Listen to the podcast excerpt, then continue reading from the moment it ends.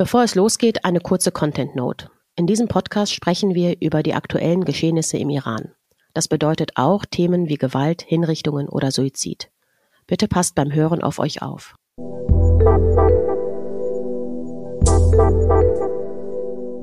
Salam Gilda Jun. Salam Sarjan. Wie geht's dir? Mm, ich glaube gut. Wie geht's dir? Ich glaube auch gut. Ein bisschen müde, erschöpft, ein bisschen K.O., aber sonst gut. Ich traue mich in diesen Zeiten irgendwie immer nicht zu sagen, oh, zu jammern, weil ich dann immer denke, es gibt Schlimmeres, aber man muss auch nicht Oi, immer dieses Maßstab nehmen. Ja. Nie machen. Man sollte nie seinen eigenen Schmerz relativieren. Okay, da vielleicht brauche ich auch einfach einen Psychologie-Podcast mit dir demnächst. nee, danke. Schön, dass du wieder da bist. Auf jeden Fall sehr schön, freue mich. Mariam hat dich gut vertreten letzte Woche. Aber ja, war super. Vielen, vielen Dank nochmal. Gilda, lass uns mal mit dem ersten Thema einsteigen. Und zwar wollte ich das letzte Woche schon besprechen. Da war ich aber ein bisschen unsicher, wie da die Gemengelage ist, ob ich der News trauen kann oder nicht. Jetzt habe ich im Iran-Journal einen Artikel gesehen von Omid Rezai, der auch bei uns schon zu Gast war, relativ am Anfang des Podcasts. Und da geht es darum, dass der Iran Wire einen Artikel rausgebracht hat, in dem er von einem geleakten Bericht berichtet, quasi, und zwar von äh, einem geleakten Protokoll, Entschuldigung, wo es um ein Treffen geht mit Khamenei von den Revolutionsgarden, wahrscheinlich höhere Kommandeure und Offiziere und sowas, ne, die ihren Unmut gegenüber der Proteste geäußert haben sollen. Ähm, ich war zu Beginn, als ich das gelesen habe, ein bisschen unsicher, ist das Fake News, macht das wie immer, ne, das Regime, aber da bin ich wirklich unsicher, welchen Nutzen das haben sollte. Also grob zusammengefasst, im Januar, am 3. Januar soll es dieses Treffen gegeben haben, wo mehrere Kommandeure, hochrangige Sicherheitskräfte anwesend gewesen sein sollen, die eben gesagt haben, es geht den Revolutionsgarden gerade nicht gut. die haben sich über finanzielle Ressourcen, also die haben finanzielle Ressourcen verlangt, mehr Geld, mehr Einheiten. Die Moral wäre da äh, hinüber bei den Truppen. Ein ganz interessanter Fakt war, also es gab zwei Sachen, die ich interessant fand. Einmal, dass es angeblich einen Kommandeur gab, der so unzufrieden war, dass er sogar Khameneis Residenz beschießen wollte. Und es gab einen vermeintlich gemeldeten Diebstahl eines Munitionslagers, was aber später sich herausstellte, also ich benutze jetzt erstmal kein Konjunktiv, ne? Also da können wir gleich mal drüber sprechen, ob das jetzt wahr sein kann oder nicht. Aber es gab wohl einen Diebstahl in einem Militärlager, wo gestohlene Güter und das kam später heraus, in ärmere Viertel in Karaj verteilt worden sein. Ein anderer Gardist, der für die Revolutionsgarden an den Unis und an den theologischen Schulen zuständig war, berichtet von 5000 Basij-Mitgliedern, die ähm, die Organisation verlassen haben sollen. Also Lirum Larum, Moral am Ende, man hat keinen Bock mehr, man möchte irgendwie mehr Geld, man möchte mehr Einheiten und irgendwie hat man überhaupt keine Lust auf diese ganze Protest, Protestierenden mehr. Omid schreibt in seinem Artikel, was die Authentizität dieses, ich kann dieses Wort nicht aussprechen, Authentizität dieses Berichts belegen könnte, ist, dass am 3. Januar dieses Treffen stattgefunden haben soll. Am 4. Januar wiederum Khamenei in so einer Erklärung auf einmal sich so milde gab und meinte, ach ja, die Frauen, die jetzt irgendwie keine Kopftücher tragen und ihre Bekleidungsvorschriften nicht einhalten, sie würden jetzt nicht konterrevolutionär sein, sondern auch unsere Töchter und so. Und das klang natürlich komplett anders zu dem, was er immer vorher gesagt hatte wo er da noch gesagt hat, das sind bewusste und unbewusste Komplizen ausländischer Feinde. So, die Frauen, die das, die keine Kopftücher oder einfach so grundsätzlich die Bekleidungsvorschriften nicht einhalten. Das ist so ein bisschen zusammengefasst, was in dem Artikel von Umid stand. Und ich würde dich gerne fragen, Gilda, wie siehst du da drauf? Weil man natürlich immer so diese Unsicherheiten hat. Kann das wahr sein? Kann das nicht wahr sein? Hat man da andere Informationen zu? Ich habe es wirklich so konkret nur bei Umid gelesen, dem ich total vertraue, ne? Aber trotzdem wüsste ich da gerne nochmal, was du da so dein Blick darauf ist. Ich finde es sehr, sehr schwierig zu sagen. Also ich hatte auch eben Omid tatsächlich, äh, bevor ich auch wusste, dass wir darüber reden, nachdem ich seinen Text gelesen hatte, eine Nachricht geschrieben und gefragt, was er von den Quellen hält und von, von der Echtheit dieses Protokolls. Er hat noch nicht geantwortet, leider, weil ich gegen Teil, also äh, Widersprüchliches gehört habe. Also mhm. ich habe so ein bisschen rumgefragt und habe gehört, also so, was mir so gesagt wurde, ist es möglich, dass Teile des Protokolls stimmen, aber eben nicht alles, dass Desinformation ähm, von verschiedenen, also von auch von Oppositionsgruppen da reingegeben äh, worden sein könnte. Mhm. Ich weiß es nicht. Ich finde es super schwer zu, zu bestimmen. Ich finde, es klingt vieles davon klingt logisch, weil, weil genau diese, diese Mechanismen, das eben natürlich, weil wie gesagt, ich sage das ja auch schon seit ein paar Monaten, es sind ja nicht 600.000 Psychopathen. So viele Psychopathen gibt es nicht im Land, dass die sich alle, also man sagt ja so ein Prozent der männlichen Bevölkerung ist psychopathisch, das mal ganz ernsthaft. Und das ist so die, die Zahl aus der Psychologie und ich glaube einfach nicht, dass äh, eine, eine Armee nur aus Psychopathen besteht. Mhm. Und die haben eben auch äh, Familien, Kinder, Schwestern, Mütter und so weiter und so weiter. Und das sagen wir auch schon seit Monaten, dass wenn dieser Widerstand weitergeht und weitergeht, dass die Gefahr eben fürs Regime ist, dass die eigenen Leute sagen, wir können diese Gewalttat nicht mehr mitmachen. Von dem her scheint mir das logisch, dass es solche Tendenzen auf jeden Fall geben muss. Also ich glaube schon, dass zumindest die Teile wahr sein, also müssen nicht, aber ich, ich kann mir gut vorstellen, dass es richtig ist, dass einfach die Moral sinkt und dass äh, die Ausdauer, ich meine, 20.000 politische Gefangene, die werden alle gefoltert, die werden alle misshandelt, viele werden vergewaltigt, es sind viele Kinder dabei. Jetzt kam der, habt ihr auch darüber gesprochen letzte mhm. Woche, der Amnesty-Bericht über systematische Gewalt gegen Kinder. Und es ist eigentlich logisch, dass da bei nicht wenigen Menschen die Moral sinkt. Und wir wissen ja auch, dass es Leute gibt, die das schon, die schon äh, die Truppen verlassen haben. Ich habe gestern mit einem, äh, nee, vorgestern mit einem Freund gesprochen, der aus dem Iran ge also gef nicht geflohen ist, aber er kam hierher und dann musste er leider hier bleiben oder muss jetzt hier bleiben, Asyl beantragen. Und er hat eben erzählt, er kennt selber Leute, die die Revolutionsgarten verlassen haben. Mhm. Also das gibt's. Ob jetzt jedes Detail richtig ist, ich weiß es nicht. Ich weiß auch nicht, ob wir das jemals rausfinden werden.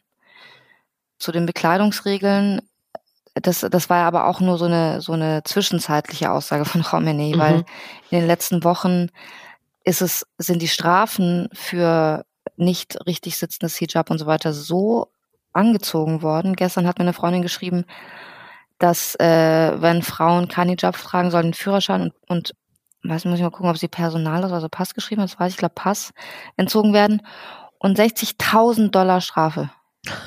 60.000 Dollar Strafe. Also, warte, sie hat geschrieben, wie viel Tomanen, ich muss mal gucken. so, ich glaube, drei, ja, drei Milliarden Tomanen hat sie geschrieben. Ach, krass. Und Pass, genau, ich gucke mhm. gerade nochmal die Nachricht. Also, was auch immer da Khamenei wieder an, an, an Logorö da rausgegeben hat, ist einfach, also ist auch schon wieder eingezogen worden.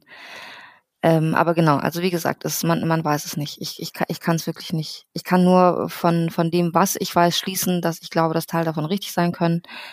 Ob es jetzt 5000 Basij-Milizen sind, die, die verlassen mhm. haben, ob die wirklich das Haus von Khamenei anzünden wollen, das weiß ich nicht, kann ich aber nicht sagen. Wir hatten ja mal eine Folge, wo du da sehr ausführlich erklärt hattest, was die Angst des Regimes ist, ne? Und das hat mich daran auch erinnert wieder, dass man natürlich davon ausgehen kann, dass da Unzufriedenheiten sind. Ob sei es um, weil man auch also ganz physisch erschöpft ist, ehrlich gesagt, aber eben psychisch natürlich. Ich, ich habe neulich für den Vortrag da, den ich gehalten hatte, hatte ich so rum recherchiert und da hatte ich einen Artikel gelesen und ich glaube, da ging es um die Hinrichtungen von 1988. Ich bin mir nicht sicher. Ich meine, das war das.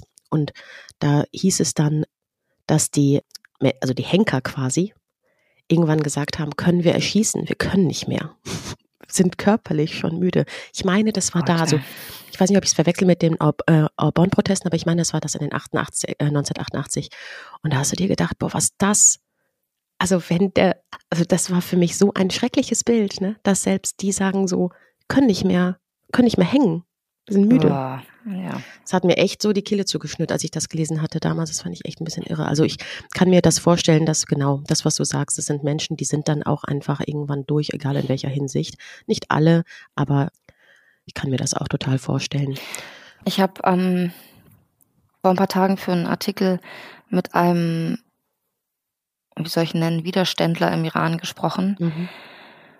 der in einem dieser Foltergefängnisse war und der hat einmal gesagt, dass, dass nicht alle Farsi sprechen. Mhm.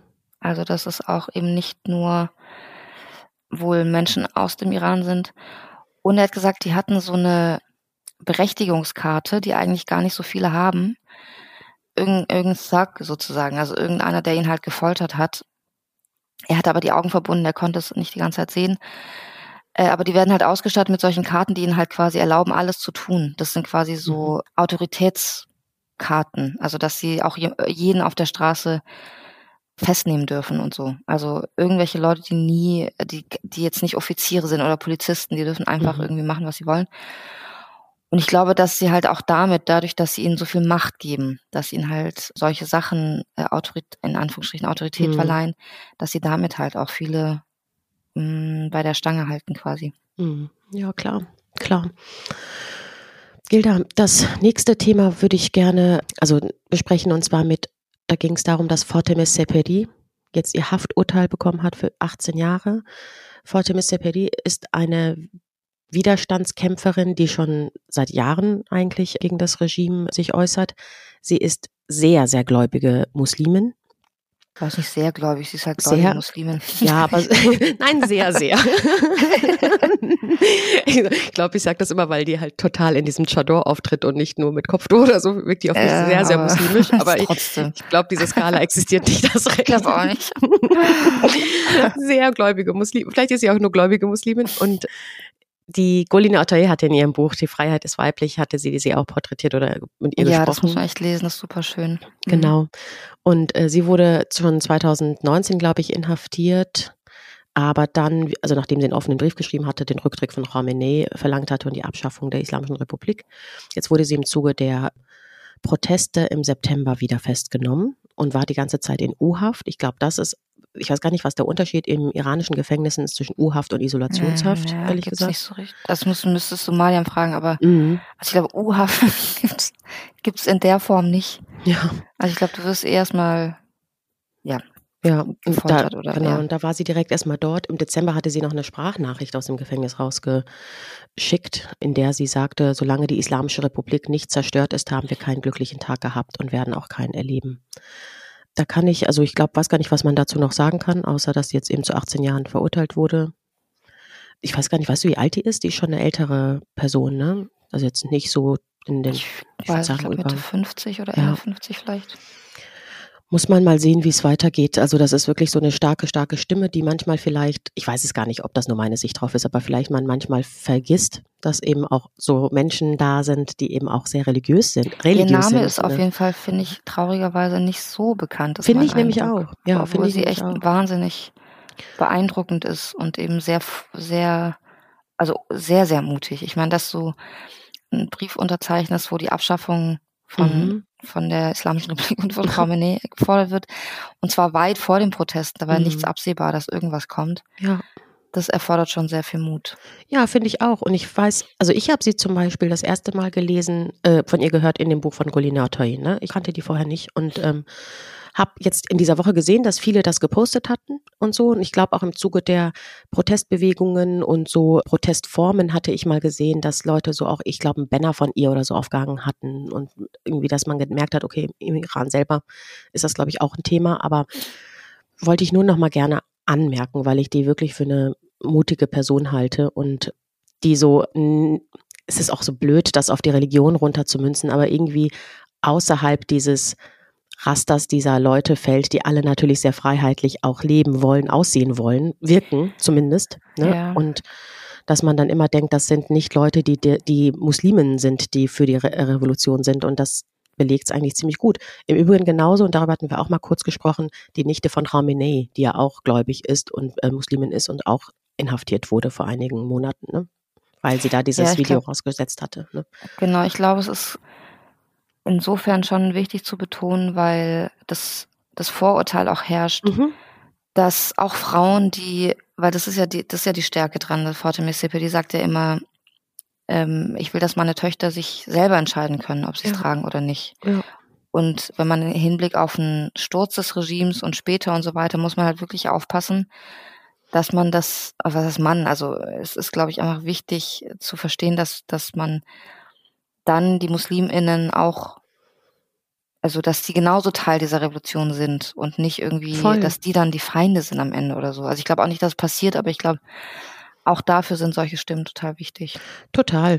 Man, also ich, ich meine, es war ja schon so im Iran, ne, dass irgendwie ähm, 1936 das Kopftuchverbot erlassen wurde und so. Und da waren die Leute auch nicht happy mit. Also das ist grundsätzlich Debatten sowieso über die Kleidung von Frauen machen zu müssen und zu bestimmen und Deutungshoheiten zu haben. Aussehen. Übers Männer Aussehen, ja. dürfen sich nicht äußern. Haltet einfach den Mund.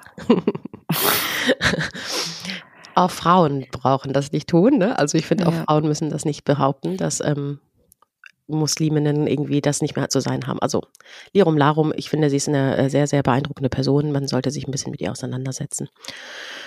Gilda, ich habe so eine Gemengelage, zu der ich dich, glaube ich, gerne befragen möchte. Und zwar habe ich jetzt so die letzten Wochen gedacht, ich bin nicht demotiviert, aber ich denke manchmal so, es passieren so viele Sachen, die irgendwie so um Khamenei zu zitieren, konterrevolutionär sind im Sinne der außenpolitischen Darstellung. Und zwar haben wir so ganz viele Sachen jetzt gehabt. Es gab diese Zurückweisung, ich kann ja formell nicht Abschiebung sagen, des iranischen Rückzurückführung dieses iranischen Geflüchteten am Frankfurter Flughafen. Darüber hatten wir letzte Woche gesprochen. Es gibt plötzlich Treffen von europäischen Ländern mit dem Iran. Und zwar nicht irgendwie Russland oder, oder Ungarn, sondern England, Frank Frankreich und Deutschland, richtig? Ja. Es gibt, es gab jetzt wieder letzte Woche möglicherweise Samstag, bin mir gerade nicht sicher, was den Tag angeht, aber nee, wahrscheinlich nicht, war wieder die ein, eine Pressekonferenz, ein Treffen der Exilallianz, wo ich ganz cool fand, dass Abdullah Mohtadian auch dabei war physisch. Ich weiß nicht, ob du schon Mutadi. gesehen hast. Mutadi dabei war physisch, das fand ich gut. Shirin Ebadi war nicht dabei, aber es fand ich ganz gut, dass der, weil der, beim ersten Treffen war der ja nur einmal so mit einer Videobotschaft zugeschaltet. Das fand ich gut, dass der da war. Da, wo auch Masi Alinejad nochmal so richtig Richtung feministische Außenpolitik ähm, gewettert hat. Da waren ja auch deutsche Vertreter wie Ilhan Nipur und Eskandar, Grünberg, die Bürgermeisterin von Frankfurt und so da. Ich habe heute Morgen in einem Tweet gesehen von Nathalie Amiri, glaube ich, dass Abdellahian gerade in Russland gelandet ist. Dann gab es eine Auseinandersetzung, ich weiß gar nicht in was für einem Rahmen, da habe ich echt nicht so viel recherchiert zu, zwischen Anthony Blinken und Ted Cruz, wo auch nochmal irgendwie so rauskommt, ach ja, die Sanktionen gehen irgendwie nicht so ganz auf und irgendwie auch betreffen nicht das Ölgeschäft. Saudi-Arabien und Iran werden Freunde, darüber hatten wir auch schon mal gesprochen. Also es ist so ganz viel weltpolitisch so eine Gemengelage, die ich so langsam nicht so 100 Prozent einordnen kann in Blick auf, wohin führt das alles für die Bewegung im Iran und für die Freiheitsbewegung. Am Anfang haben sich sehr, sehr viele solidarisiert, auch so Lippenbekenntnisse gemacht, wie ich das immer sehr, sehr gerne auch genannt habe. Aber man hatte irgendwie, ich hatte zu Beginn so ein bisschen die Hoffnung, könnte vielleicht mal ein Umdenken bei den PolitikerInnen bringen. Stand heute habe ich dieses nicht mehr, dieses Gefühl. Ich habe das Gefühl, es geht alles weiter wie vorher. Wie ist denn dein Gefühl dazu? Es waren jetzt sehr, sehr viele Sachen, die ich aufgezählt habe, aber. Ja, ja, ja. Also würde ich schon sagen. okay. okay, tschüss. okay, habt doch einen schönen Tag. es geht weiter wie vorher, ja. Ja, ja, würde ich schon mhm. sagen. Das ist aber auch schon länger absehbar. Also das ist eigentlich relativ klar. Ich würde sagen, seit Januar oder vielleicht sogar schon früher. Letztes Jahr ist noch einiges passiert zumindest. Also rhetorisch ist was passiert. Es wurden immer mal wieder auch ein paar Sanktionchen, zumindest irgendwas gemacht. Das ist irgendwie auch vorbei. Es gab noch Aufschrei, als äh, Macron und Abdollahian aufeinander getroffen sind, als mhm. äh, Josep Borrell und Abdollahian aufeinander getroffen sind. Jetzt ist es so, es gibt auch nicht mal mehr äh, Protest. Mhm. Und es treffen sich Diplomaten in Oslo mit iranischen Diplomaten. Ich habe eine Anfrage gestellt ans Auswärtige Amt mit sehr genauen Fragen, was die Inhalte dieser Gespräche waren, zu welchem Zweck, ob sowas wiederholt werden soll und so weiter. Die haben meine Frist verstreichen lassen und haben mir noch nicht geantwortet. Ich werde heute nochmal nachfragen. Ich finde das nicht gut. Mhm. Was auch nicht dafür spricht, dass da irgendwas Gutes passiert ist bei diesem Treffen. Ist, was ja auch gar nicht sein kann. Wenn man sich mit iranischen Diplomaten trifft, kann nie was Gutes mhm. bei rauskommen. Von daher ja, also auch, dass, äh, dass eben die, dass keine Regierungen sich mit den Oppositionellen treffen wollen. Ja, das, was soll ich sagen? Also ich, ich, ich bin mir ziemlich sicher, dass die Iran-Politik sich nicht ändern soll. Also ich glaube auch, wenn die Proteste weitergehen, also wenn es wieder Straßenproteste geben sollte, in, in höherem Maß als jetzt, ich glaube, dass auch da sich nichts ändern wird. Ich glaube, dass äh, die Atomfrage jetzt über allem steht, mhm. dass die den Austausch beherrscht und dass alles dafür getan wird, dass Iran sich wieder in irgendwas, das Regime sich wieder irgendwelchen vertraglichen Bestimmungen zu, also dass es denen zustimmt, wissend, dass es keinerlei Wert hat, egal was Iran äh, sagt, wir machen das und wir machen mhm. das. Die lügen immer, immer, immer. Die haben auch das Atomabkommen vorher nicht eingehalten. Und da kann man das lustig, wie man möchte, auf Trump schieben, das was ja auch alle machen, ändert aber nichts daran, dass das iranische Regime die Atomwaffen möchte, will. Mhm. Es will die Atomwaffen, weil es die einzige Überlebens Überlebensgarantie ist. Und der Weg, den die westlichen Staaten eingehen, führt genau dazu, dass der Iran Atomwaffen haben wird, weil sie ihre Politik nicht ändern. Ich frage mich immer so, wie kurzsichtig das ist. Also das ist so ein, ich weiß nicht, ob es sowas schon gibt. Ich weiß, dass ich das öfters mal gehört habe, dass Menschen, politische Menschen auflisteten, was alles der, die Vorteile sein könnten, wenn das der Iran demokratisch wäre.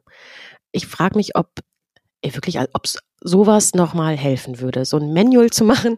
So, das, das, das könnte passieren, wenn Iran demokratisch ist. Schaut doch mal hin. Aber ich habe so den Eindruck, dass alles über, also dass dieses Menschenleben und Recht, und das ist ja wirklich global, so egal ist für so, Men so ach so tolle Wertegesellschaften wie Deutschland, weißt du, oder wie Frankreich oder Europa grundsätzlich. Und du hast eben, das hatten wir kurz angesprochen, du hast diesen Amnesty-Bericht, der wirklich der wirklich, wirklich brutal ist. Also wo ich ihn schon letzte Woche als Madiam dann so detailliert beschrieben hat, was darin passiert ist. Ich hatte ja, war ja schon hinüber beim Lesen von diesem Artikel und wollte das auf gar keinen Fall sagen, was da drin steht, weil ich das wusste, ich kann es gar nicht wiedergeben, ohne irgendwie zusammenzubrechen. Und Mariam hat es dann aufgezählt und ich dachte so, ja, ey, das ist eigentlich vielleicht auch gut, wenn man das hört, einfach mal, was da drin, was im Iran passiert. Du hast diesen, ich weiß den Nachnamen gerade nicht, diesen Orash, der jetzt vergiftet wurde im Gefängnis. Du hast die, also du hast eine schlimmste Geschichte nach der anderen, die da kommt. Und das ist aber allen, allen wurscht. Und das gilt ja für alle Länder. Das gilt auch für, äh, Afga nicht für alle, aber für viele Länder, für Afghanistan. Dann hast du, hat Europa sich auch nicht mit Ruhm bekleckert, als die ganze Geflüchtetenwelle war und Menschen im, im Meer verreckt sind. Und was sie immer noch tun. So, weißt du, es ist so, dann sitzt du da und denkst so, was kann man denn machen, dass man aufwacht und denkt, wäre vielleicht ganz gut, auch im Sinne der Menschen zu handeln und nicht im Sinne von irgendwelchen Atomabkommen, die auch nicht Menschenleben retten werden. Weißt du, was ich meine? Also ich bin irgendwie total frustriert darüber, weil ich sehe so, also es ist nicht nur so eine Sache, die schief läuft. Es ist nicht nur, weißt du, nicht nur nicht die Terrorlistung. Es ist nicht nur das. Also es ist dann noch im Gegenteil. Es wird dann noch verhandelt mit den Leuten. Keine Ahnung, ich will auch nicht die Moral jetzt runterziehen. Ich bin, glaube ich, heute nicht gut drauf. Nee, ich, ich verstehe es schon. Also man darf natürlich, mhm. man, es ist gut, sich dann an einzelne PolitikerInnen zu erinnern, die mhm. das sehr wohl äh, sich drum kümmern und denen das wichtig ist mhm. und die auch drüber sprechen. Und gleichzeitig, ja, also ich meine, aber das haben wir auch von Anfang an gesagt, die Menschen im Iran brauchen nicht den Westen. Also mhm. Ja, aber sie wollen nicht die Unterstützung. Also ich glaube, also ich habe immer gedacht, so, wir brauchen, also wir, ich bin ja auch der Westen, aber die brauchen vielleicht im Iran nicht die Unterstützung, aber sie wollen nicht die Hilfe, aber sie wollen auch nicht, dass dieses Mörderregime auch noch zusätzlich unterstützt und Ja, ja das höre ich, das höre ich immer wieder. Also das, wir hatten das gestern wieder gesagt, dass, äh, doch genau, der, nee, vorgestern mit dem, mit dem, mit dem äh, Iraner, der jetzt in Deutschland mhm. ist, in Berlin ist dass es halt natürlich, dass es, dass sie nicht unterstützen, aber dass sie halt auch noch, dass sie halt auch noch äh, Sterben. hindern. Also hindern, ja. Genau. Also dass sie halt für das Regime handeln. Ja. Und tatsächlich, und das hat mir so ein bisschen fast Angst gemacht, weil mit diesem Widerständler, den ich, mit dem ich gesprochen habe, der war richtig gewalttätig in der Sprache mhm. gegenüber, also was ich verstehe, ich kann das nicht verurteilen, mhm. gegenüber Europa mhm. äh, und den USA. Also so, die kriegen alle Geld vom Regime und Biden kriegt Geld auf seinen Tisch von dreckiges Geld von von Khamenei und den Leuten. Also da braut sich auch echt was mhm. zusammen, verständlicherweise. Und der hat, der war richtig, ich meine, der war insgesamt sehr gewalttätig in der Sprache so. Also auch wir, wir werden den Molast und so die Gedärme rausziehen und so. Also der, oh. ja, ja, der war sehr wütend. Ähm, aber ich meine, wenn du im Folterkeller, also weißt ja, du, so, denkst du, ja, gut, was soll ich da sagen? Ja. Ich meine nur, da, das ist auch gefährlich. Das ist gefährlich, was die EU macht. Das ist gefährlich, was die USA machen mit so einem Regime sich ins Bett legen und mhm. das machen die. Das ist, das ist die Folge dessen, was gerade passiert. Da kommt nichts bei Gutes bei rum. Das äh, kann einmal zur nuklearen Bewaffnung des Iran führen und es kann zu einem Klima in einem vielleicht dann nicht mehr von den Mullahs regierten Land mhm. führen, das sehr gefährlich sein kann. Also es ist in jeder Hinsicht schlecht. Und was die Menschenrechte angeht, das habe ich ja ein ganzes Buch zugeschrieben. Das, also was soll ich da sagen? Ja. Das ist nicht wichtig in unserer Politik. Na gut, Gilda. Ich würde wenigstens mit einer kleinen positiven Nachricht rausgehen, auch wenn die Background-Geschichte gar nicht positiv ist. Und zwar ähm, haben wir ja schon öfters über Jamshid Sharmat gesprochen, der immer noch ähm, in Haft ist, der ein Todesurteil bekommen hat. Und seine Tochter Gazelle ist sehr, sehr, sehr, sehr aktiv und die, die ist, ist gerade in Deutschland. Genau, die ist jetzt nach Deutschland gekommen und tauscht sich scheinbar mit einigen PolitikerInnen aus. Ich glaube, sie hat sich auch mit Friedrich Merz getroffen, der mhm. ähm, ja der Pate ihres Vaters ist. Und ich finde das eigentlich, also das Hava Help hat sie quasi hier hingeholt, wenn ich es richtig verstanden habe. Ja. Und ich fand das sehr, sehr gut, dass die mal hier ist, weil man irgendwie vielleicht auch für sie das ein gutes Gefühl ist, mal mit den deutschen PolitikerInnen hier vor Ort zu sprechen, an anderen Support vielleicht zu erfahren, als immer so hinterm Bildschirm in den USA. Die lebt halt in den ja, USA. Wir, wir ne? nehmen ja diese Woche am Mittwoch auf, mhm. aber sie wird dann auch bei Maischberger gewesen sein. Ach ja, toll, toll. Ja, super. Finde ich gut. Also finde ich gut, dass die nochmal so eine andere Sichtbarkeit hoffentlich bekommt mhm. und dass es irgendwie vielleicht ihrem Vater nützt. Und ich habe auch gedacht, das ist ja vielleicht auch was für ein Akt, auch hier hinzufliegen, ne, nachdem dein Vater während eines Flugs quasi mhm. oder einer Flugreise ja, ja. entführt wurde. Also das ähm, verfolgen wir mal weiter, wie es geht. Ich hoffe, ich wünsche ihr alles Gute und finde es erstmal sehr schön, dass sie hier ist und mit den Menschen auch persönlich in den Kontakt tritt, die sie online bisher immer, glaube ich, nur gesehen hatte. Ne? Gilda June, mein und, Tipp, ja. ja. Nee, genau, sag dein mein, Tipp. Gilda June, mein Tipp der Woche ist, weil ich das die beim sehr wenig Zeit haben für die Recherche gemerkt habe, ich möchte gerne das Iran-Journal als Tipp der Woche mal machen, weil ich merke, so manchmal hilft mir das auf die Schnelle, wenn ich mal irgendwie. Voll, so ich benutze es seit Jahren schon für Recherche. Mhm. Das ist wirklich, das ist das einzige deutschsprachige Medium, das ja. über den Iran durchgehend berichtet hat und zwar Themen, die sonst nirgendwo mhm. geschrieben mhm. werden. Kultur, Gesellschaft, Frauenrechte, Kinder. Also wirklich seit mhm. Jahren machen die unfassbar gute Arbeit und die brauchen noch FörderInnen. Förderer. Kannst du das nochmal kurz erklären, weil das hattest du ja öfters dazu aufgerufen, ne? dass die ähm, Fördergelder, FörderInnen brauchen. Warum nochmal genau? Weil die haben ja, die waren, waren die finanziert oder wie? Die waren gefördert von der Heinrich-Böll-Stiftung mhm. haupt, hauptsächlich und die hat die Förderung Ende letzten Jahres eingestellt. Mhm. Und wenn die jetzt nicht, ich glaube, die brauchen jetzt noch 200 Mit Fördermitglieder. Mhm. Und wenn die nicht zusammenkommen, müssen die Arbeit einstellen. Okay, dann umso wichtiger, dass man die verfolgt und vielleicht ja. da unterstützt. Super. Hast du noch was? Nein. Nein. Dann wünsche ich dir einen schönen Tag. Danke. Ich war heute ein bisschen müde und emotional vielleicht oder ein bisschen wirr, was meine ähm, Ärgernis beim dritten Thema anging und meine Auflistung der, was alles scheiße läuft. Aber ähm, ich glaube nicht, dass ich ganz alleine bin mit dieser Haltung, so, mhm. mich darüber aufzuregen. Na, Juti. Gilda Jun, ich danke dir, ich wünsche dir einen schönen Tag und dir auch. bis bald. Bis bald. Das Iran-Update ist eine Produktion der 190p. Executive Producers Saha Esler und Oliver Meske. Hosts Gilda Sahebi und Saha Esler. Redaktion und Schnitt Franziska Schill.